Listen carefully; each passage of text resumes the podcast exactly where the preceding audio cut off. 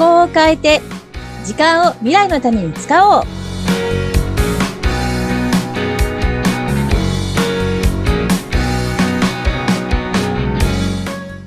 こんにちは。ガッキーこと研修講師の二垣です。こんにちは。インタビュアーの西川貴子です。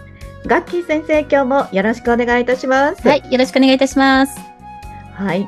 さて、ガッキー先生、はいあのこちらの番組のタイトルって、思考を変えて時間を未来のために使おうっていうタイトルになってますよね。はいはい。はい。改めてうん、ちょっと今日は未来のために時間を使うってどういうことだったのかなって伺ってみたいなと思うんです。うんはい。はい。そうですよね。ありがとうございます。そうなんですよ。あの、未来のために時間を使うって言っても、じゃあ、どう使うんだろうっていうところなんですね。うんうん。であ、私たち人間って、はい。未来を想像することができる唯一の生き物なんですっていう話をしたと思うんです。もう、その能力を使わないともったいないよね、なんですね。うん、でうん例えば、私たちって未来を予測したりしますよね。はい。こういうことが起きるかもしれないとか、こうじゃないかとか。で、うんあるいはうん何かこう未来図を描いて、こうなりたいとか、うん。うん、こういうことを実現したいとか、はい。未来を考えますよね、と。はい。で、そうすると、うん。じゃあ、こうなりたいって明確に持ったら、うん。そこに向かって進んでいこうって考えられるじゃないですか。うん。うん。目標があるってすごく人を前向きにする力もあると思うし、はい。明確な目標があるから、そこにどう進んでいったらいいかって考えられるから、具体的に何をすればいいかが見えてくる、うん。うんな。りますよね。はい。そう。だから、すごく大事なことだと思うんですよ。うん。うん。でまずだからその未来を描く時間が必要ですね。って いう、まずそこが一つですね。もうそもそも、まずは、その時間を作るっていうことですね。うん、そうそう。うんうん日常に忙殺されてると、そんなこと考える暇もない。ですね。うん。で、うんあの、未来をこう描くって、よくあのはい思考は現実化するとかってうん言言いうまじすゃね。ないですか。はい。あの自分の中でどうなりたいって明確に描いたら必ず実現できるっていう、うん。ね、理論がありますよね。はい。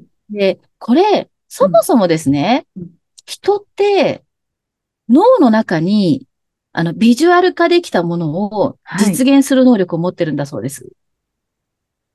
脳の中にビジュアル化したものを実現する。そうーん。う。で、まあ脳の中だから、あの、はい人にとっての分かりやすい形かどうかはちょっと別として、はい。こうなるんだとかって思ったら実現できるんですって。うん。うん。うんね。それがはい現れてるのがはい。手相なんですって。へえ。だから手相を見ると、この人がどうなっていくかがわかるらしいです。うんそういうふうにして見るもの。そう。脳が描いてるんだそうです、この手相を。うんでもだから変わるじゃないですか、手相って。はい。よく言いまねあのすね。変わるって。年々なんか変わりますよね。あれ、ここに線が増えてるとかですね。あります、あ ります。こことここがいつの間にかくっついてるとかですね。あります、ありよまねす。うんそうそう。だから変わってるってことは、この脳の中に何か変化が起きていて、未来像が変わってるんですよね。へえ。らしいですよ。という話を聞いてる。でも私その話聞いて、おー、なるほどって思ったんですけども。はい。で、だから脳の中にビジュアル化したものが実現できるから、はい。だから例えば映画とかうん映像化できたものは、はい人間は実現できるんですよ。うーん。で、はい。はい。昔のハリウッド映画とかってうん未来予測っていう話聞いたことありませんかえー、何ですかそれは。ちょっとこう、さらに興味深いお 話を。何ですかなんかハリウッド映画とかってもう結構早くから SF 映画とかたくさん作ってたじゃないですか。うん。今の世の中には存在しないけど。はでいも、うんこんな世界あったら面白いなとか、あったらいいなみたいなところがビジュアル化されてるんですよね。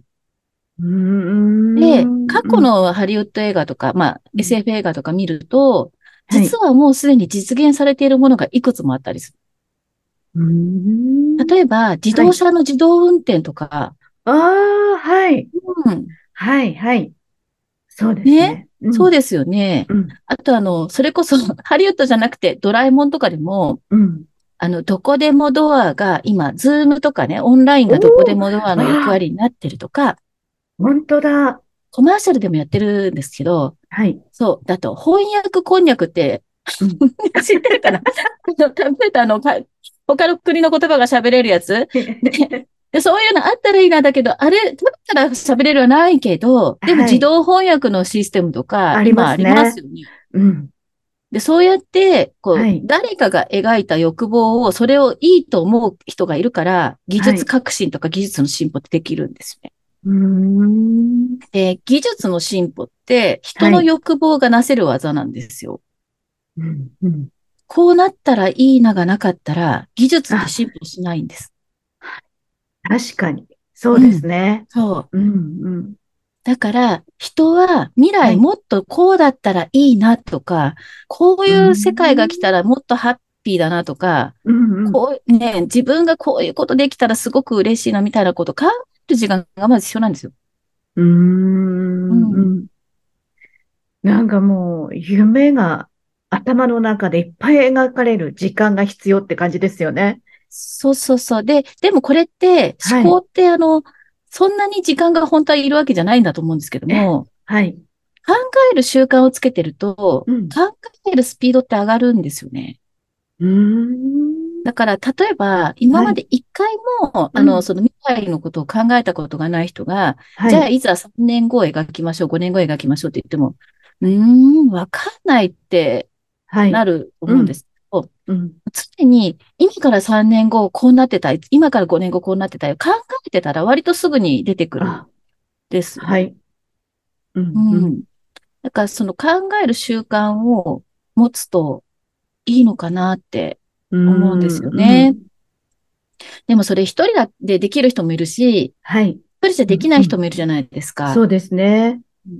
だとしたらなんか仲間とか同僚とかとうん。うん。未来を語る時間を作ったりとか、うーん。うんなんかよくそういうワークショップありますよね。なんか未来図をこうつそうなんです書いよてみね。ようみたいなワークショップとか。うんうんで、そういうのに出るのももちろんいいんだけれども、うん身近な人たちと、なんかこう今の制約を取っ払ってね、はい。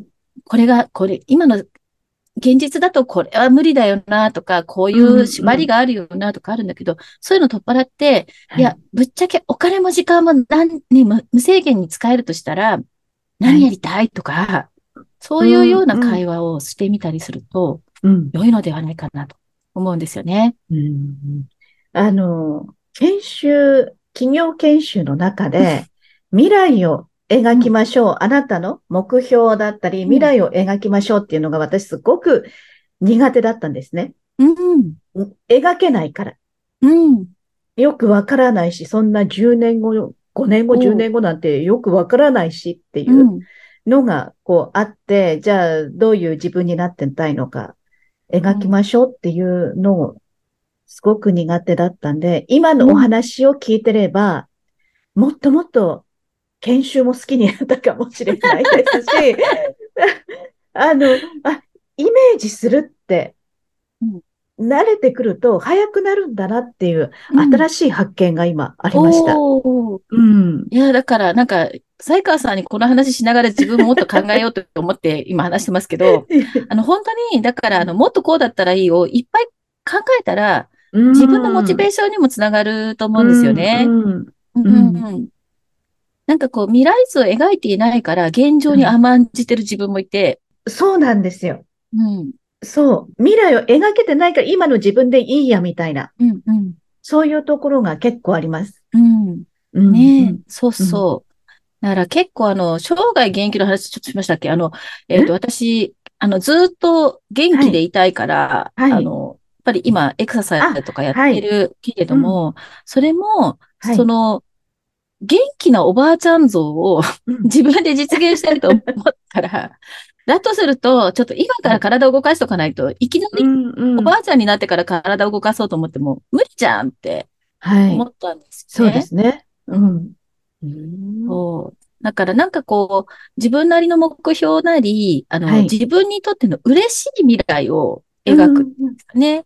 それをやるうと、んうんあの、そこに向かって、じゃあ、今からこういうことやっとこうかなとか、あるいはいつ頃までに、その手前のいつ頃までに、こういう状況を迎えておきたいなとか、うんで、またできてくるんじゃないかなって思うんですよね。あまさに、あの、目標設定とか、うん。うん。目標から逆算して考える思考みたいな、そういう感じなんですかね。そうですよね。だから、なんていうのかなんか、大層な目標を掲げなきゃいけないと思うと、うんすごく難しくなっちゃうし、いや、そんなの無理無理ってなるかもしれないんだけど、ほんと些細なことでもいいと思うんですよね。